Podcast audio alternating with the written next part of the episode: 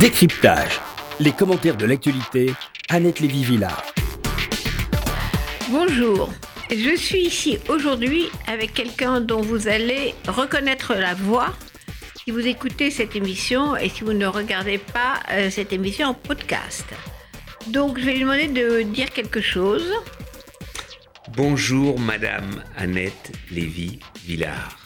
Voilà, alors euh, je pense que beaucoup de gens ont reconnu, c'est Danny Cohn-Bendit, à la voix si reconnaissable. Celle du tribun qui a secoué la France en mai 68, bien sûr, mais aussi celle du militant vert, puis député européen, qui s'est engagé dans toutes les batailles politiques, ou presque. Dany, que je connais depuis que nous étions étudiants à Nanterre, donc je vais euh, ne, pas respecter la règle de la radio qui est de vous voyer, parce que ça va être trop dur, donc on va se tutoyer, désolé. Donc nous étions étudiants à Nanterre, avant 68 d'ailleurs. Dany n'est pas resté figé ni nostalgique, au contraire. Il continue d'avancer, de réfléchir, de défendre des idées qui ont évolué avec les années à mon avis, dans le bon sens, celui du non-sectarisme, de l'ouverture, des droits des femmes et des hommes. J'ajouterai que l'écolo va aussi défendre, bien sûr, la verdure. C'est un personnage politique positif. Il pense toujours que les choses vont se dénouer, que l'Europe va se construire, que les guerres vont finir, que les injustices vont reculer, que les femmes vont être de plus en plus égales des hommes, etc. etc. C'est donc pour tout cela que j'ai proposé à Danny Cohn-Bendit de revenir sur les grands sujets de l'actualité 2017 en cette fin d'année. Alors, euh, Danny, on va peut-être commencer par le plus étonnant. C'était ton soutien enthousiaste pendant la campagne présidentielle au jeune Emmanuel Macron banquier et technocrate. Qu'est-ce qui t'a séduit chez ce jeune homme si propre? Alors, euh, jeune, c'est le cas de le dire. C'est le cas de le dire. Moi, j'ai rencontré euh, donc euh, le jeune petit Emmanuel Macron. Ça devait être en juin 2016. Sylvie Goulard avait organisé un débat sur l'Europe à Sciences Po. Et nous sommes, il était encore ministre de l'économie. Et euh, nous sommes rencontrés dans un café de, avant Sciences Po, on a discuté. Et dans ce débat, j'ai été fasciné par sa perception de la nécessité de l'Europe. Et c'était très rare pour un, euh, disons, ministre, pour un ministre, un politique français, d'avoir cette ouverture sur l'Europe et cette écoute. Ce qui était intéressant, c'est que dans ce débat, il écoutait, il reprenait des arguments, et d'ailleurs, euh, dans les années qui ont suivi, euh, j'ai retrouvé beaucoup, euh, disons, de contenu, d'hypothèses, de propositions qui avaient été mis dans ce débat. Donc, moi, j'ai été scotché par sa position sur l'Europe, qui, de plus, s'est retrouvé, qu'on a pu retrouver dès le début euh, dans sa campagne électorale. Et de faire le pari de gagner une élection présidentielle en France après 2005, le non au référendum, donc de gagner à plus de 50%, en étant résolument pro-européen, en avançant des drapeaux européens dans ses meetings. À chaque meeting, tu avais toujours le drapeau européen. Et ça, contrairement aux autres. Ça, oui, ça s'est jamais fait. Et drapeau français. Euh, ça, ça s'est jamais vu dans une élection présidentielle, jamais. Et donc, c'est pour ça que, euh, même si j'avais des désaccords, euh, mais j'aurais des désaccords avec tout le monde.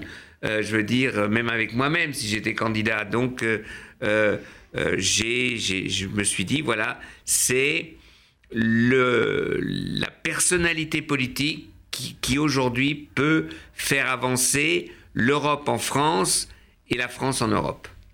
Alors, puisqu'on parle de l'Europe, est-ce que tu penses que, pas à cause de Macron, mais à cause de, de cette année 2017, est-ce que tu penses que l'Europe a avancé justement? Macron n'y peut rien pour l'instant. Si, si tu prends par exemple euh, la directive euh, sur les travailleurs détachés, euh, il a déjà avancé, Macron a déjà changé. C'est assez intéressant d'ailleurs. François Hollande, président de la République il n'y a pas encore très longtemps, avait une position européenne. Mais il n'a jamais été offensif. Et d'ailleurs, un des reproches que lui font beaucoup de gens, c'est qu'au sommet européen, il était aux abonnés absents. Il laissait, il regardait les trains passer. Alors que dès le début, Emmanuel Macron est complètement différent. Il s'investit, il propose, il discute. Et, euh, je crois que l'Europe, disons, est, ça veut rien dire de dire en difficulté. Euh, L'Europe est confrontée à une nouvelle situation euh, planétaire. Et donc, au moment où, aujourd'hui, l'Europe, confrontée, disons, à la démission des Américains, pour la gestion, la gouvernance de la planète, euh, America First, ça veut dire euh, euh, se replier sur soi-même. au moment du Brexit, donc d'une remise en cause de l'Europe, eh bien, en même temps, c'est le cas de le dire, c'est à la mode, depuis l'élection de Macron, en même temps, eh bien, l'on voit que les Européens, avec leurs contradictions, sont en train de repenser le projet européen. Alors, avec des normes différentes entre la Pologne, la Hongrie, disons, euh, donc le retour en arrière, si on veut, d'un côté, et euh, d'autres pays et d'autres forces politiques en France, en Allemagne, en Italie, en Espagne. La situation est quand même hallucinante. Comme tu dis, euh, d'un côté, tu as le Brexit, les Anglais qui veulent sortir, et de l'autre, tu as des, une vieille extrême droite qui revient au pouvoir en Pologne et en Hongrie. Oui, et, en troisième, l'Espagne qui affronte le problème de la Catalogne qui veut faire sécession. Oui, alors avançons. En, Pologne, il y a la réémergence de l'antisémitisme chrétien traditionnel. Euh, les forces d'extrême droite polonaises euh, sont d'une virulence euh, absolument démoniaque. Euh, un parti au pouvoir euh, qui euh, non pas ne veut pas canaliser, mais en fait soutient tout ce nationalisme aussi bien raciste qu'antisémite. ça c'est vrai, mais il y a une société civile polonaise aussi qui réagit, qui répond. Donc la Pologne, c'est les deux. Est-ce que l'Europe peut soutenir cette opposition qui, qui, marche euh, dans la rue? Euh, bah, L'Europe est en train, donc euh, l'Europe, les institutions européennes s'attaquent quand même au gouvernement polonais qui essaye, de, qui remet en cause l'indépendance de la justice. Je crois que c'est très important. Alors, c'est pas facile, il n'y a pas de yaka, il n'y a pas de solution miracle, mais l'Europe fait pression. Euh, il y a un grand débat aujourd'hui au niveau européen si on veut euh, le non-respect des principes de démocratie euh, doit aboutir à une réduction des aides, des subventions pour la Pologne, Donc, Il y a un levier fric économique. Il y, a, un levier fric économique qui, je crois, dans dans les prochaines perspectives financières, va, va être un levier assez important. En Hongrie aussi? Alors en Hongrie, c'est un peu la même chose. En Hongrie, c'est un peu la même chose, avec aussi euh, une reprise de l'antisémitisme. Toute la campagne contre Soros est une campagne antisémite. Là aussi, il y a le parallèle. Il y a une campagne raciste, surtout contre les musulmans, euh, oui, et antisémite. Et le, le, fait qui est intéressant, c'est qu'il y a très peu de juifs en Pologne et très peu de musulmans en Pologne. En euh, Hongrie. Et en Hongrie, euh, idem. il n'y a, plus de juifs en Hongrie. En tout enfin, il y en a. Si, il y a, y a, eu un retour de certains intellectuels. Il y a eu un retour, mais c'est insignifiant. C'est insignifiant, oui. Euh, donc, ça, c'est une réalité en Europe. La, la Catalogne, c'est un peu un problème, un autre type de problème. Moi, ce qui me frappe avec la Catalogne, c'est, je me rappelle quand il y a eu le, euh, le discours de Puigdemont là, qui a dit on est libre et indépendant. Euh, et puis les masses qui écoutaient religieusement son discours de disant ben voilà, maintenant on lance le processus d'indépendance, qui se tombe dans les bras et qui dit on est libre. Et je me dis, mais. Libre de quoi? Ils sont opprimés par qui et par quoi? Bon, ils payent peut-être trop d'impôts à Madrid. où une partie de l'impôt, trop importante de leur impôt, va vers Madrid. D'accord, ils, ont le catalan, ils ont quand même une autonomie, etc. Sûrement une, nouvelle, une nouvelle constitution espagnole plus fédérale correspondrait plus à leur aide. Mais, mais enfin, je veux dire, si, si tous les peuples opprimés avaient cette liberté euh, et cette autonomie contre les Catalans, Inch'Allah et Bevakasha, tout va bien, quoi. Enfin, il faut arrêter. Et c'est là où on s'aperçoit qu'il y a une, irrationalité, des fois. Euh, ça ne veut pas dire d'ailleurs que la gestion du gouvernement euh, espagnol de Rajoy était une bonne gestion. Il y a, je trouve, c'est complètement idiot de, de mettre les responsables catalans en prison. Laisse jouer la, justice, on verra, enfin, je veux dire en préventive, on verra. C'est un peu excessif, c'est-à-dire répondre avec euh, un marteau à quelque chose qui était quand même euh, plus moins, moins dangereux que ça. Oui, et puis c'est pas une. Euh, enfin, moi, je, crois que ça, ça n'amènera pas à une. à faire tomber la pression, quoi. Donc c'est un peu idiot. Et même, ça peut, ça peut faire gagner ou euh, les, indépendantistes aux prochaines élections. Donc même politiquement, c'est absolument euh, pervers euh, ce qu'est en train de faire le gouvernement de Madrid. S'ils gagnent aux élections le 21 décembre, les indépendantistes, même que c'est peu probable qu'ils arrivent quand même en, front dispersé, mais disons qu'ils gagnent, c'est rebelote, il faut tout recommencer de nouveau, ils gagnent au Parlement, ils vont de nouveau... mais je crois qu'ils ne recommenceront pas. Ce qui est sûr, c'est même s'ils gagnent, de toute façon, ils n'arriveront pas à la majorité seuls. Et donc, euh, mais je crois que maintenant, ils ont compris que euh, l'indépendance, c'est pas pour euh, maintenant. Donc, ils reviendront à, une, position autonomiste et vont demander une nouvelle une négociation pour une réforme de la constitution espagnole allant vers ce que j'ai appelé un fédéralisme espagnol. Donc soit ils perdent des élections, bon, ben, ils devront accepter la, solution actuelle, soit ils gagnent et il y aura un compromis. Mais même s'ils perdent, il y aura euh, une, euh, un tour de table pour, sur la constitution espagnole. Parce que même les, les, les unionistes, comme on dit, euh, ont bien compris qu'il fallait rouvrir ce débat d'une manière plus calme, mais et ça se jouera autour d'un processus constitutionnel qui est en train de se mettre en place.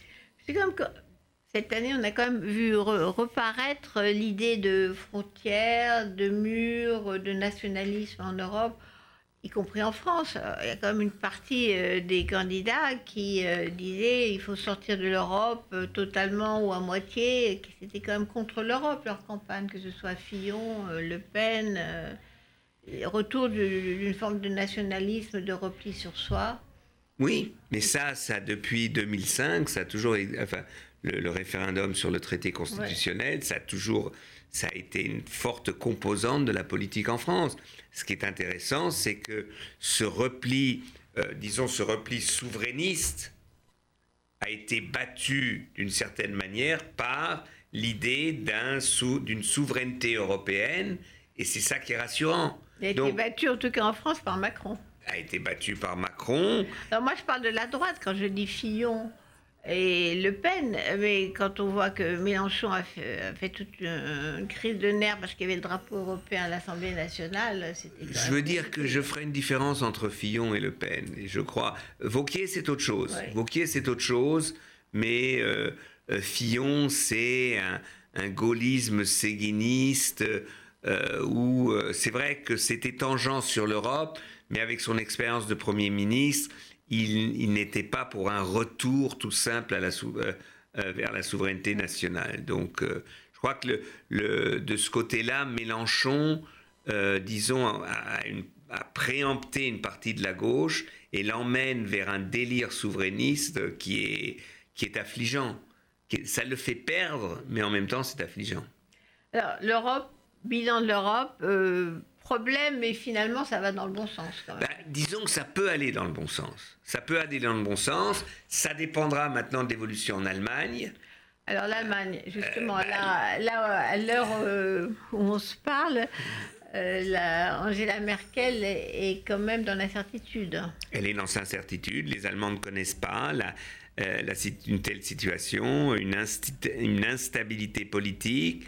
Le, le système politique n'a plus de prise parce que, en fait, ce système avec des coalitions part, de l'idée de partis, euh, des piliers forts des partis, disons, euh, euh, à tendance majoritaire, que ce soit les sociodémocrates ou les chrétiens démocrates, et les deux, disons, se retrouvent à des seuils où ils n'arrivent plus simplement à organiser une, des coalitions. Donc c'est quelque chose d'inconnu. Euh, l'heure où on se parle, on ne sait pas, mais euh, euh, il ne faut pas trop enterrer trop tôt Angela Merkel. Angela Merkel sera chancelière encore pour au moins deux à trois ans. De toute façon. De toute façon, de toute façon. Et donc, elle aura un gouvernement, que ce soit majoritaire ou quand même en alliance avec les sociodémocrates. En tout cas, il y aura un gouvernement allemand qui, a, qui, qui va devoir et va donner des réponses aux, propositions de Macron. Donc c'est un peu repoussé, mais euh, je crois que l'alarmisme euh, n'est pas euh, bonne. L'alarmisme n'est pas ne conseille pas bien les gens et les éditorialistes en France. C'est une situation difficile, inconnue pour les Allemands, nouvelle, Et bon, il faut un temps maintenant pour intégrer les nouveaux paramètres c'est vrai, Danny, je suis, donc je suis avec Danny Cohn-Bendit, spécialiste de l'Allemagne et pour cause, parce qu'il il habite en Allemagne. Mais euh, nous, effectivement, vu d'ici, on a tellement pensé que Angela Merkel était un rock qu'on a l'impression d'être déstabilisé quand on la voit en difficulté. C'est vrai, on ne s'attendait pas à ça. Oui, elle non plus. Bon, d'accord. Non plus, mais euh, voilà, c'est la politique. Hein. Alors, moi, je vais rebondir sur la gauche, puisqu'on a parlé de Mélenchon. Euh, il y, a, Mélenchon, il y a aussi tout un débat euh, aujourd'hui dans la gauche française entre les partisans de Charlie, des caricaturistes de Charlie, d'un côté, d'une autre gauche qui se reconnaît dans Mediapart euh, Edoui Plenel et à notre grande surprise, on assiste à une, bataille très très très violente à l'intérieur de deux conceptions de la gauche, alors que l'élection de Macron, justement, a quand même donné un sacré coup de vieux à tous ces clivages gauche-droite euh, et des vieux partis. Donc là, on a l'impression que d'une gauche, à mon avis, en décomposition, mais qui, euh, qui est se radicalise sur des positions très très différentes justement. Oui, mais moi je, je, suis un peu euh, surpris de l'exagération d'un côté comme de l'autre. Enfin, bon, euh, Charlie a, euh, après les révélations sur Tariq Ramadan, a fait du Charlie. On trouve ça drôle. C'est le sexe en érection de Tariq Ramadan. Le pilier, de l'islam. Ils ont fait du Charlie. Ils ont fait du Charlie, Alors, exactement. a coûté quand même euh, beaucoup de morts. Ils sont courageux. Oui, ils sont courageux, mais, mais de toute façon, c'est, euh, ils ont décidé de continuer Charlie, donc ils ne peuvent pas faire autrement. Je veux dire, euh, je veux dire s'ils si, continuent Charlie pour faire du François, ça serait inintéressant. C'était assez drôle, moi j'ai trouvé. Cette oui, elle, est, elle, est, drôle. Des fois ils me font rire, des fois ils me font pas rire, mais c'est comme ça. Ensuite hein. ils ont remis une couche avec. La couche Alors après, il y a eu dans cette histoire Ramadan quand même, il y a eu euh, euh, donc le la dénonciation de ceux qui ont discuté avec, avec Tariq Ramadan. Euh, moi, je trouve que là, il y a eu exagération. Plenel a mal réagi. À la couverture suivante, c'était Edoui Plenel, donc patron de Mediapart, et quelqu'un qui a beaucoup défendu Tariq Ramadan, qui était euh, caché derrière ses moustaches et dit je ne savais pas. Alors on ne savait pas quoi. On ne parle pas forcément de sexe, parce que lui il dit personne ne savait que c'était un prédateur sexuel résumé. Euh, moi, je ne savais pas, les autres non plus. Mais euh, peut-être qu'il ne s'agit pas de ça. Je ne savais pas que ce type avait un double langage. Et ça, c'est beaucoup plus difficile à défendre parce que Tariq Ramadan a toujours exposé sa conception des femmes, hein, qu'il fallait qu'elles soient voilées, pudiques, vierges. Voilà. Mais oui, mais même si il paraît évident aujourd'hui que je ne sais pas s'il violait, mais en tout cas que c'est un tartuffe. Un violent, en tout cas. Euh, un, un mais il est tartuffe en tout cas. Oui. Hein, hypocrite et tartuffe. Voilà. Après, moi j'étais pas dans la chambre, les femmes Ouais. le disent, j'ai Ok. aucune raison de, de ne mais pas même, les croire. Même si c'était pas de- des violences, au moins c'était une consommation sexuelle qui correspond pas, pas à du tout discours. euh, au discours. Et donc ceux qui disent que c'est la démonstration qu'il a un double langage, comme Caroline Fouret qui le dit depuis longtemps sur euh, euh, ses positions, je veux bien. Moi, je crois que Plenel aurait dû dire, écoutez, je suis choqué, euh, je vais repenser à tout ça. C'est vrai que cette hypocrisie, cette tartufferie euh, remettent en question un peu euh, le, le- la pensée et le comportement de cet homme. Mais il n'a pas dit ça. Il n'a pas dit ça. On peut et on doit lui reprocher. Mais là, on arrive maintenant à des, euh, euh, je veux dire, euh, alors après, Plenel a eu le truc complètement aberrant de dire c'est une attaque contre les, une guerre contre les une musulmans. guerre contre les musulmans. Donc Charlie dit si c'est la guerre contre les musulmans, les autres vont répondre par la guerre, donc on va se faire tirer dessus. Donc tu es en train d'armer les assassins qui veulent nous assassiner, et ça continue dans tous les sens. Euh, D'un autre côté, euh, après la caricature de, sur Plenel, euh, euh, euh, de Plenel avec sa moustache et je savais pas. Il dit ça me rappelle la fille rouge. Ils deviennent complètement cinglés. Alors l'affiche rouge, c'est cette affiche euh, pendant la guerre qui avait mis en scène les, les photos de ceux qui allaient être fusillés, tous des, des étrangers, des Arméniens, des Juifs, et qui allaient être fusillés. Donc l'affiche rouge, c'était une affiche faite par les nazis avec les futurs suppliciés. Donc lui, il s'identifie aux suppliciés et Charlie aux nazis, ce qui est quand même un peu fort. C'est très, fort. Mais dans tous ces débats, il y a fallait-il ou pas discuter avec Tariq Ramadan? Moi, j'ai discuté avec Tariq Ramadan euh, à Bruxelles. C'était chaud. C'était euh, dans le sens que justement, j'essayais de démasquer son double langage, etc. Est-ce que tu as réussi? Non, non, parce que euh, euh, c'est- très difficile de réussir dans un débat, pa- pa- parce que euh, euh, il dit des choses à un certain public et visiblement d'autres choses à l'autre public. Mais moi, je suis pas dans l'autre public et je dis, je, je n'ai pas ces cassettes, je n'ai pas écouté ces cassettes en arabe. J'ai lu ce que dit Caroline Fouret, etc. Le problème n'est pas là. Euh, comme je discute avec Marine Le Pen, comme je discute, hein, je discute aussi avec Tariq Ramadan. En soi, discuter avec Tariq Ramadan ou avec Marine Le Pen ou avec je ne sais qui, euh, euh, dans un espace démocratique, ça se fait. Bon, après, c'est quel degré de complicité on a, etc. C'est à un autre niveau. Moi, je trouve que. Alors, on peut trouver des choses un peu euh, naïves, mais je trouve qu'on ne peut pas reprocher à Edgar Morin de faire un livre ou deux livres avec Tarek Ramadan. On peut lire ce qu'ils disent les uns et les autres. On dit, ben, Edgar Morin, il s'est laissé emmener en bateau par Ramadan. Très bien, si on le pense et on le prouve, ça fait partie des débats. Moi, je trouve, je trouve que euh, là, on exagère de l'autre côté. Ça ne veut pas dire que je dis, euh, ça m'est égal. Est-ce que Tariq Ramadan est respectable? Le Tariq Ramadan exprime quelque chose. euh, essayer de reprendre ça au vol et de, de, de, de s'attaquer ou de à, à ce qu'il dit me paraît important. Voilà. Et mais ça me rappelle un peu euh, tout ce qu'il y a eu de débat, par exemple, avec Le Pen oui, ou alors de, des critiques qu'on a fait à Edgar Morin et à euh, Celle. Stéphane Essel. Stéphane Merci. Euh, euh, Alzheimer arrive.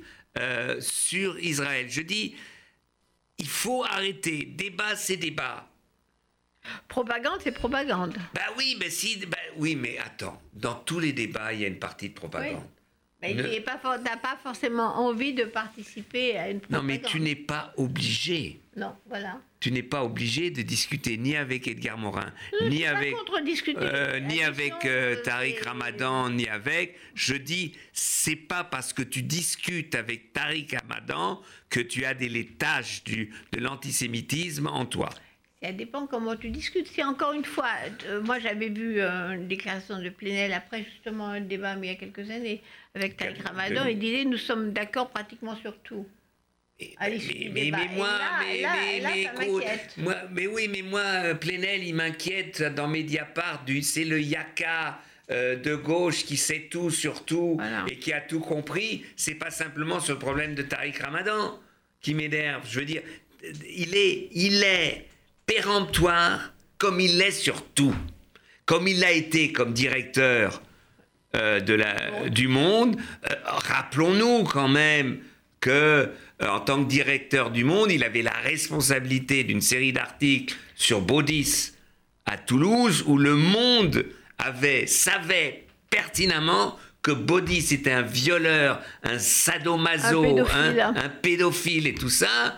Euh, bon, voilà. Qui était à l'époque maire de Toulouse. Qui était maire de Toulouse de droite. De droite. Et quand c'était de droite, et ça me rappelle. Et qui a été accusé de, trucs épouvantables et totalement innocenté. Ces dérives, rappelle-toi, Libération.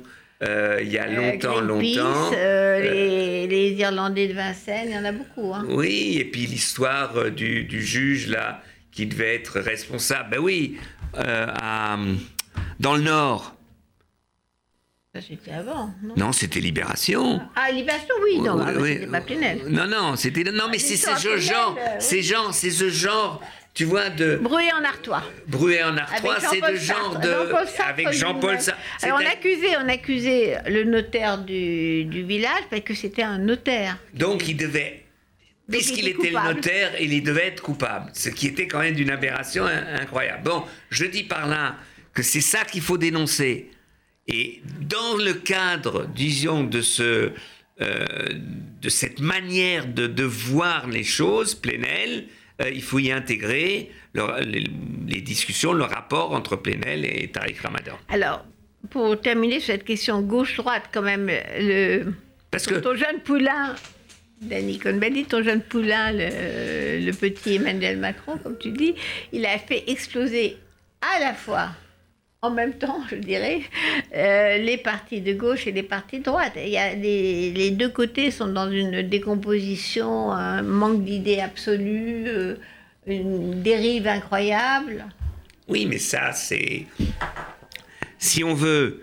Euh, ce qui s'est passé, ce qui s'est passé avec Emmanuel Macron, c'était que la gauche s'est complètement décrédibilisée au pouvoir euh, et c'est pas simplement Hollande, c'est la gauche, les frondeurs et tout ça. À la fin, tout le monde disait, il nous casse les pieds.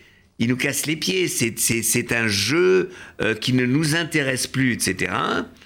Euh, la droite, en fait, a, a, été, a, été prise, elle, a été prise dans un engrenage de ses propres vices et face à Macron, qui a lancé un défi euh, qui les a tous déroutés, je suis, alors, la manière dont il l'a dit, ça changeait, je suis et de gauche et de droite, ni de droite ni de gauche, mais il dit le manichéisme gauche-droite, c'est fini.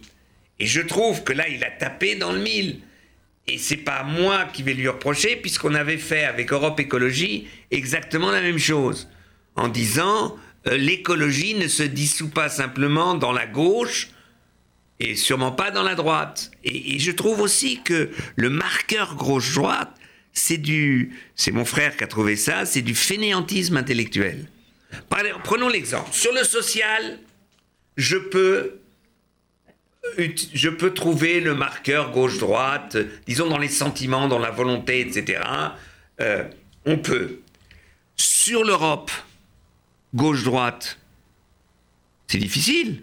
Entre la gauche mélanchoniste et l'extrême droite euh, le péniste, euh, il y a le souverainisme et le souverainisme. Euh, le souverainisme et souverainisme.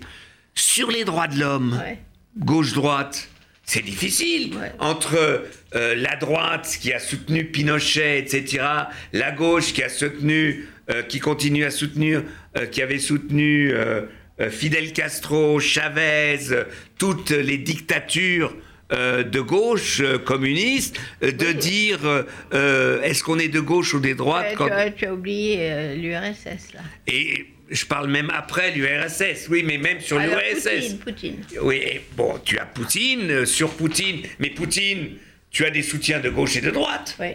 C'est pas, Marine c'est pas, c'est pas- et voilà, donc c'est pas un marqueur.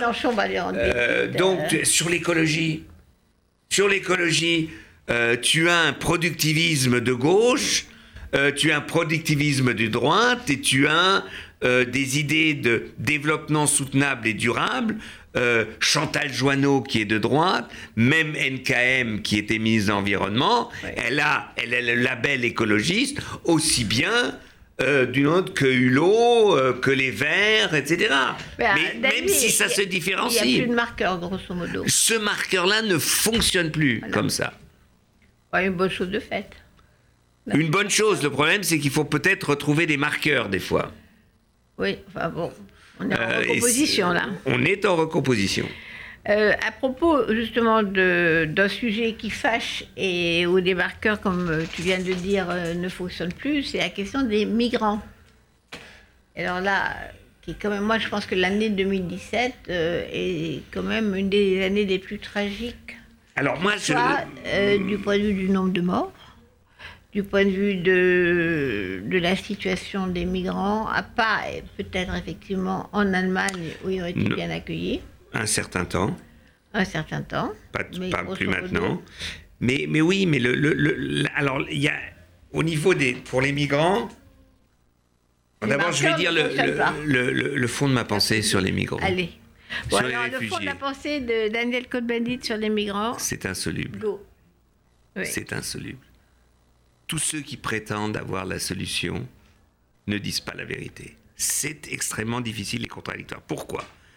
Parce que là, si on veut la structure de la planète aujourd'hui, Sud, nord. sud, nord, est, euh, et ça, c'est, eh ben, comme les choses avancent, elles, elles changent, mais avancent très lentement dans le sud, par exemple, l'envie de jeunes de partir là où on vit mieux est tout à fait compréhensible.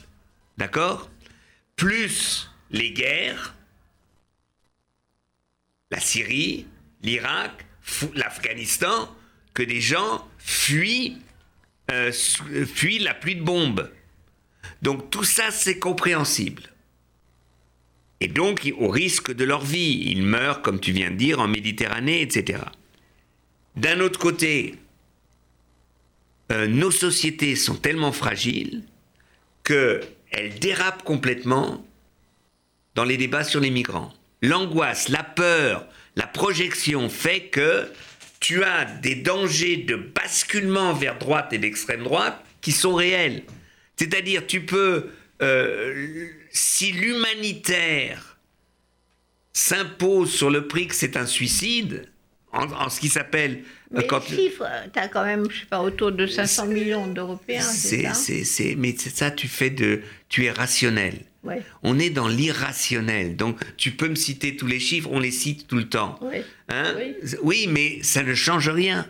Et- Regarde, je te donne un exemple de chiffres. En Allemagne, le débat, après que Merkel en 2015 ait ouvert les frontières, la droite de la CDU et même l'extrême droite, dit il faut, euh, il faut contenir l'immigration. Et la position de droite, c'est de limiter l'arrivée de réfugiés à 200 000 par an.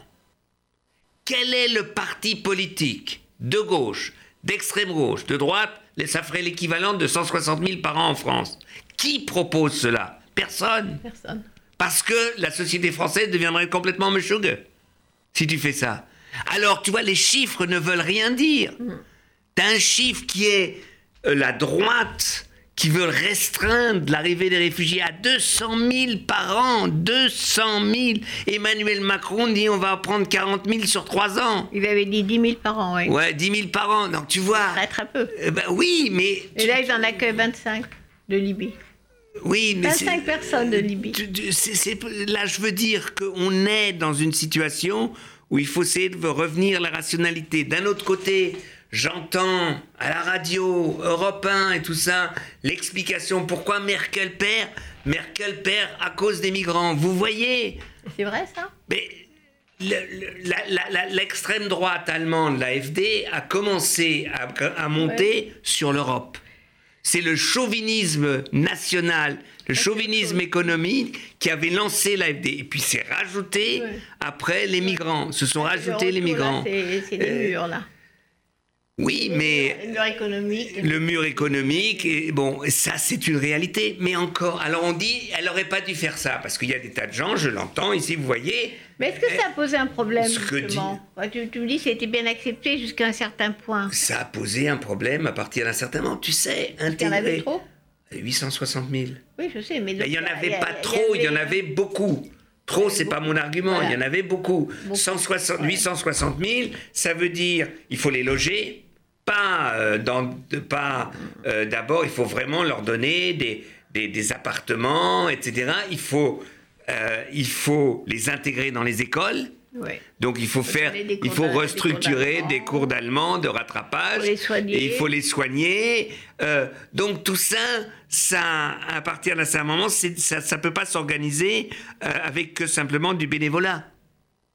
Sûr. Et, et, donc tout ça, a fait qu'il y a eu une partie de la société allemande qui s'est raidie là-dessus. Moi, je me rappelle, en 93 ou 14, Helmut Kohl décide d'ouvrir les frontières de l'Allemagne pour accueillir des réfugiés bosniaques. Environ 400 000. Aucun pays européen ne l'a fait. Aucun. C'est fait, c'est organisé, et personne ne peut rien dire. Euh, vu la situation à Sarajevo. Ça s'est bien passé deux mois après, il y a eu une élection dans le Wurtemberg. L'extrême droite a eu, euh, à l'époque, c'était les Républicains, ils s'appelaient, 15%. D'accord. Donc, je veux dire, c'est à chaque fois que quelqu'un. Alors, et on dit. L'étranger fait peur. Voilà. C'est une réalité. Et mais qu'on me dise, est-ce que quelqu'un ose dire Helmut Kohl n'aurait pas dû ouvrir l'Allemagne à ceux qui prenaient des bombes des Serbes euh, en Bosnie? Évidemment non. Et en plus qu'ils sont blancs. Et en plus, ils sont blancs. Ouais, ils étaient un mélange entre. entre oui, c'est disons que le, l'islam ou les musulmans de Sarajevo ont longtemps été un, modèle d'intégration. Mais on a tout fait pour que ce modèle se casse. Mais ça, c'est autre chose. Mais c'est vrai que c'est un, modèle de l'islam. Donc je dis, je dis, euh, non je dis, euh, le le reproche fait à Merkel, on peut dire qu'elle a même mal géré, qu'ils ont mal géré après, on aurait pu faire mieux. On peut toujours faire mieux, c'est vrai, ils n'ont pas mis assez d'argent dans le pot pour l'intégration, etc. Mais moi, ce qui me rend, et je l'ai encore entendu ce matin sur l'Allemagne, euh, ce qui m'énerve, c'est qu'on dit, elle a perdu à cause, et je demande, elle aurait dû faire quoi? Elle aurait dû, quand il y avait des milliers de gens devant les barbelés, euh, disons, aux frontières de l'Europe, elle aurait dû dire les laisser fermer. Et on dit non, regarde ce que font les Hongrois. Ils ont fermé. Et elle, elle dit, elle, elle dit, moi j'ai trop longtemps vécu en Allemagne de l'Est, tant que je serai chancelière, il n'y aura pas de barbelés aux frontières allemandes. C'est pour ça que nous, on espère qu'elle va rester. Oui, mais je veux dire que, donc, elle a, on lui reproche mais, un coup de cœur humanitaire? Et ça, je trouve indécent. Mais voilà, mais comme, comme tu viens de le dire, euh, les chiffres ne veulent rien dire. Parce que si tu vois la jungle de Calais ou tout ce qui est... Il y en avait 2000. Voilà, c'est des chiffres absolument incroyables. Oui, mais c'est. Quand, on, quand on, prend ces quelques milliers de gens, on les traite bien, c'est on les met dans des endroits euh, où ils sont bien accueillis, dans des villages français, où il y a une prise en charge et des coûts, et ça, ça se passe c'est vrai, mais, ça se passe très bien pour 5000, 5000, 6000 personnes. Euh, quand on a 860 000, c'est un peu plus compliqué. Euh, et, deuxièmement, regarde, par exemple, on dit il faut faire des centres d'accueil, de premier accueil, comme existait à La Chapelle. Il faut en faire 5 ou 6 au moins dans toute la France pour, pour, pour accueillir. C'est évident que se créera autour de ces centres d'accueil des mini-calais, etc., parce que les gens voudront rentrer. Parce qu'ils continuent d'arriver quand même. Oui, parce qu'ils continuent d'arriver, que c'est compliqué, qu'on peut... Euh, c'est pour ça que je dis que c'est insoluble.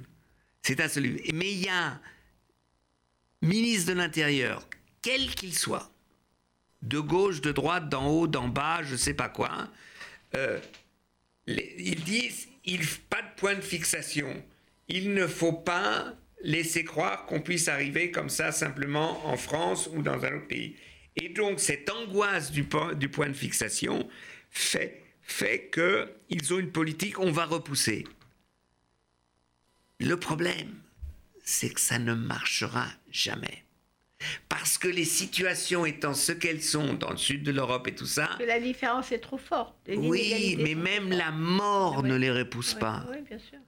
Donc, je veux dire, c'est ça qui est compliqué. Mais d'un autre côté, c'est vrai que tu peux pas dire on ouvre les Français et viennent les frontières et viennent qui veulent. Donc, on est. On, c'est, on peut être plus être un petit peu plus humanitaire. Exactement. On, doit être plus humanitaire moins cruel, trouver des solutions, avancer à petits pas, mais ne pas croire qu'il y a la solution. Parce que la découverte de la vente d'esclaves euh, en Libye a été un, grand choc. C'est-à-dire qu'avec l'argent de l'Europe, les passeurs euh, s'en servent pour euh, mettre les gens en esclavage. Ça a été un, vrai choc, hein, quand même. Mais c'est choquant. Bah oui. C'est choquant. Mais alors là, on en arrive à tous les problèmes. On était pour l'intervention en Libye, pour sauver Benghazi. On a complètement déglingué, aidé à déglinguer la Libye parce qu'il fallait déglinguer Gaddafi, euh, qui voulait garder Gaddafi, et maintenant, c'est les warlords, c'est les tribus, euh, c'est failed state, pareil en Irak. Euh, ben oui, mais au moins en Irak, on est, tout le monde dit on était contre. Ça, c'est la faute des Américains. C'est la faute des Américains. Bon, pareil en Afghanistan, on n'y arrive pas. On est, on est face à des problèmes et c'est des systèmes. L'Afghanistan, la reprise euh, la reprise des, en Afghanistan euh, des talibans, des talibans euh, c'est horrible. Oui. même, qui les Russes, même, les Russes, n'y sont pas arrivés. celles qui payent la reprise des talibans, c'est les femmes. Oui. Alors là, justement, moi je trouve que dans bilan, bilan négatif, parce que moi, je soutiens euh, le mouvement des femmes euh, contre le harcèlement sexuel, les viols, etc. Parce que je trouve qu'on euh, n'a jamais réussi à en parler. Donc, c'est vraiment bien de soulever le couvercle et que ça sorte, parce que ça va faire bouger des choses. Mais c'est vrai que ce qui se passe avec les femmes que ce soit euh, au Pakistan, euh, en, Afghanistan, en, Inde, euh, les Rohingyas en Birmanie, etc., etc. C'est le, retour de l'esclavage des femmes dans des formes les plus moyenâgeuses qui soient, de la barbarie. Donc de ce côté-là, je trouve qu'il y, a encore plus une différence entre le mouvement des femmes occidentales qui réclament qu'on ne leur mette pas la main aux fesses, soyons clairs, bon, qui est un droit totalement légitime, et par ailleurs, euh, pendant ce temps-là, des femmes qui sont, qui sont torturées, euh, violées, assassinées euh, à peu près partout, quoi. Que ce soit en Libye, dans le désert du Sinaï, avec les Bédouins, que ce soit au Pakistan, que ce soit. bon. Et, et notre incapacité de discuter d'une manière, alors je ne sais pas comment, je n'ai pas la réponse, avec les religions et euh, les religions qui quand même cimentent l'idée euh, de la supériorité de l'homme euh, face à la femme. Et, ce n'est pas simplement les musulmans. Non, les religions qui empêchent l'évolution. Qui empêchent ou qui, qui décrit, qui maintient les, les juifs orthodoxes ont une idée de la relation homme-femme, et quand on va dans certains coins en Israël, euh, c'est pas euh, c'est pas la laïcité. Je veux dire, on, est quand même. je, dis. Alors on peut me dire, c'est vrai qu'il n'y a pas d'égalité en tout cas. Il n'y a pas d'égalité. La religion juive n'est pas aussi offensive à l'extérieur. Il ne les tue pas. Il tue pas les femmes, c'est pas ça. Non, mais. C'est vrai que quand un euh, mari refuse de donner le divorce religieux, c'est épouvantable. Ça maintient les femmes dans des situations épouvantables. Au nom de la religion juive. oui. Il y a un degré de barbarie qui est comme différent. C'est vrai, mais la structure est là. La religion définit quelque chose. En Inde, c'est la même chose. Je veux dire, euh, je veux dire euh, euh, donc on, on a aujourd'hui un vrai problème quand on parle de laïcité, par exemple, de on ne sait plus comment discuter avec les religions. Alors c'est vrai qu'il faut différencier je serais complètement idiot entre Daesh, je vais pas dire, euh, et euh, les orthodoxes juifs. Je dis pas c'est la même chose. Je dis simplement on a des problèmes structurels qui sont euh, qui sont énormes. Alors pour continuer sur la religion, c'est un peu un peu rapide, mais on n'a pas le choix. Dani, à propos justement des banlieues. Les, les, quelques terroristes qui sont sortis, je parle des banlieues françaises par exemple, le font au nom de la religion, soi-disant, mais en fait, on voit que c'est des jeunes qui n'ont quasiment plus mis les pieds dans des mosquées. Avant, on pensait que c'était ils ont été radicalisés dans des mosquées, mais si on prend euh, les, les, frères Kouachi euh, euh, qui ont fait Charlie Hebdo, ou des gens comme ça, ou même Omera à Toulouse, c'est pas passé par des mosquées. Soit ils ont été complètement euh, radicalisés sur Internet tout seuls, soit ils l'ont été par machin, etc. Mais euh, ça n'est pas la religion. Ils sont radicalisés en prison. Ou en prison, en effet. Ils sont radicalisés en prison. Pas la mosquée en prison. Non, mais ce sont des, des réseaux. Des, réseaux de religieux. Par exemple, prends l'exemple, pour mettre tout le monde un peu à l'aise euh, en France, prends l'exemple du réseau qui a fait l'attentat de Barcelone. Oui. des Marocains. Des Marocains deux, deux, ou trois, je ne sais plus, euh, avaient été mis en prison pour des euh, trafics de drogue. Il était en prison avec ceux qui avaient organisé l'attentat de la gare de Madrid, qui eux s'étaient radicalisés. Avec les Basques, non? Non, non, surtout c'est non parce que ceux de l'attentat de Madrid, un était devenu entre guillemets un imam. et c'est lui c'est lui qui a converti les trafiquants de drogue à la radicalité euh, terroriste euh, euh, qui les a amenés après en sortant à faire ce qu'ils ont fait à Barcelone. Donc il y a un mélange des deux. Il y a un mélange des délinquance. De petites délinquances. Il y en a d'autres qui, qui sont partis peut-être simplement de la religion. Il y a, il y a le problème des religions. on, voit l'ensemble des, des, attentats euh, depuis 2012. C'est de moins en moins la religion, ça, effectivement la petite délinquance, les réseaux. Ouais, mais regarde, moi j'avais été, euh, ah, j'avais été quand même très surpris euh, d'un grand, d'un reportage sur la famille Mera pendant le procès, où quand même une, il y a, une, une, sœur et un frère qui se sont sortis et qui racontent, dans notre famille, on a été culturellement élevé à l'antisémitisme. Elle le dit. Ouais. Alors qu'après, c'était des petits délinquants et tout ça. Donc, il y a la religion, il y a une culture.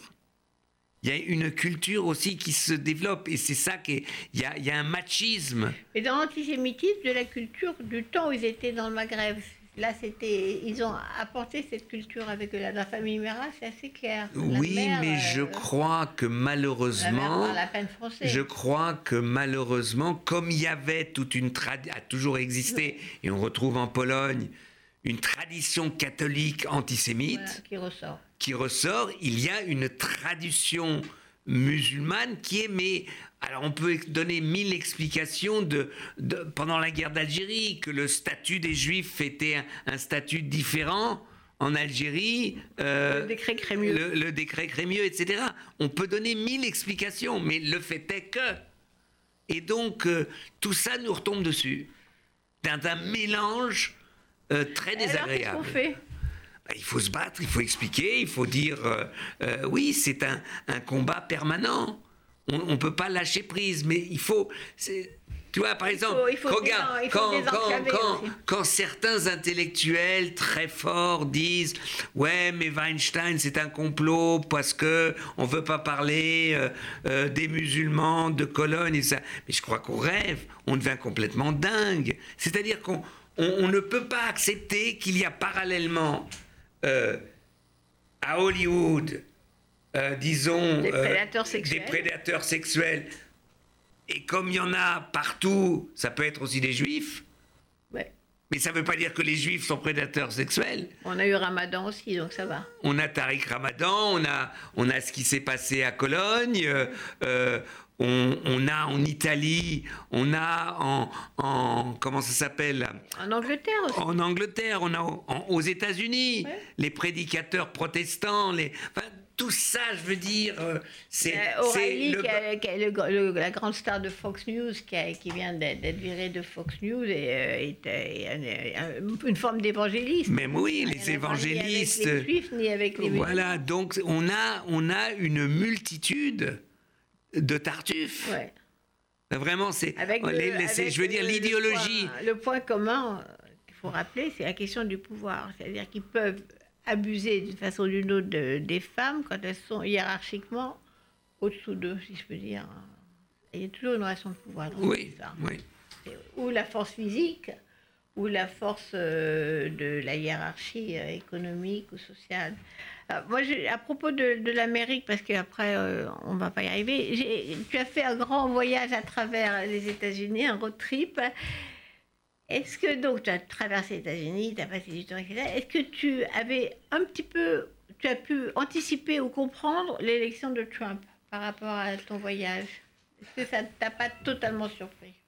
Alors moi j'étais, moi je me rappelle, on était dans une petite ville, euh, Clarksdale, parce qu'on savait qu'il y avait des, clubs de, de, jazz euh, à l'ancienne avec des donc on était là et on était dans un bed and breakfast. Et il y a un type qui était le manager, qui n'était pas le propriétaire. Il avait les cheveux longs, euh, très longs, euh, vraiment hippie, quoi. Puis il nous dit, voilà, il faut aller là ce soir. Il y a moi, c'est mon anniversaire, je vais le fêter. Il y a un truc de jazz.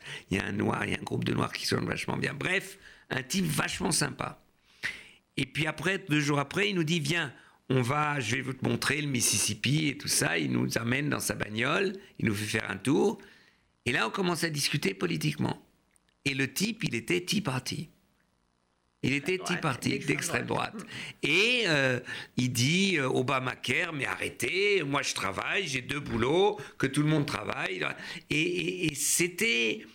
Euh, et donc tu voyais qu'il y a.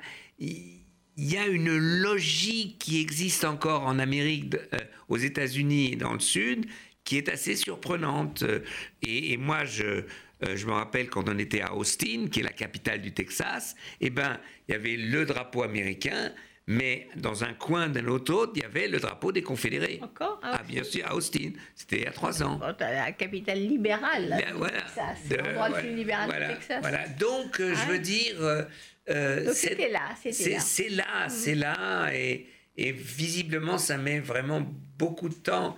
Et l'élection d'Obama, euh, n'a pas fondamentalement changé en les rapports. Ans, il est, en 8 ans, il n'a pas réussi à faire bouger les plaques. Voilà. on me fait de grands signes disant qu'il faut terminer. C'est dommage parce que j'avais plein d'autres questions, euh, mais donc je vais. Je reviendrai. Il va falloir au début de l'année.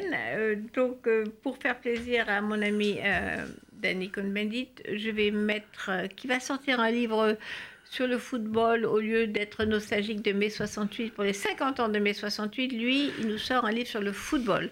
Donc je vais passer euh, la chanson de World Stewart, I'm Sailing, parce que World Stewart est un fou furieux d'amour pour le foot. Voilà. Bon, ben Danny, va falloir revenir, désolé. Allez, à bientôt. Ciao, ciao, Annette.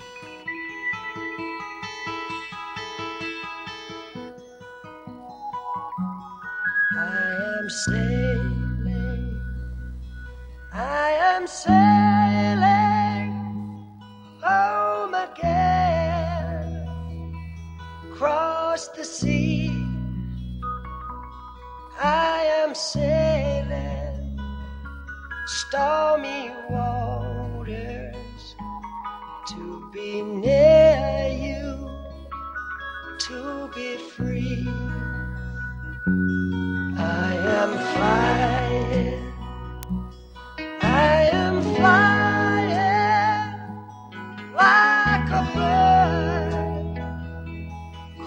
across the sky.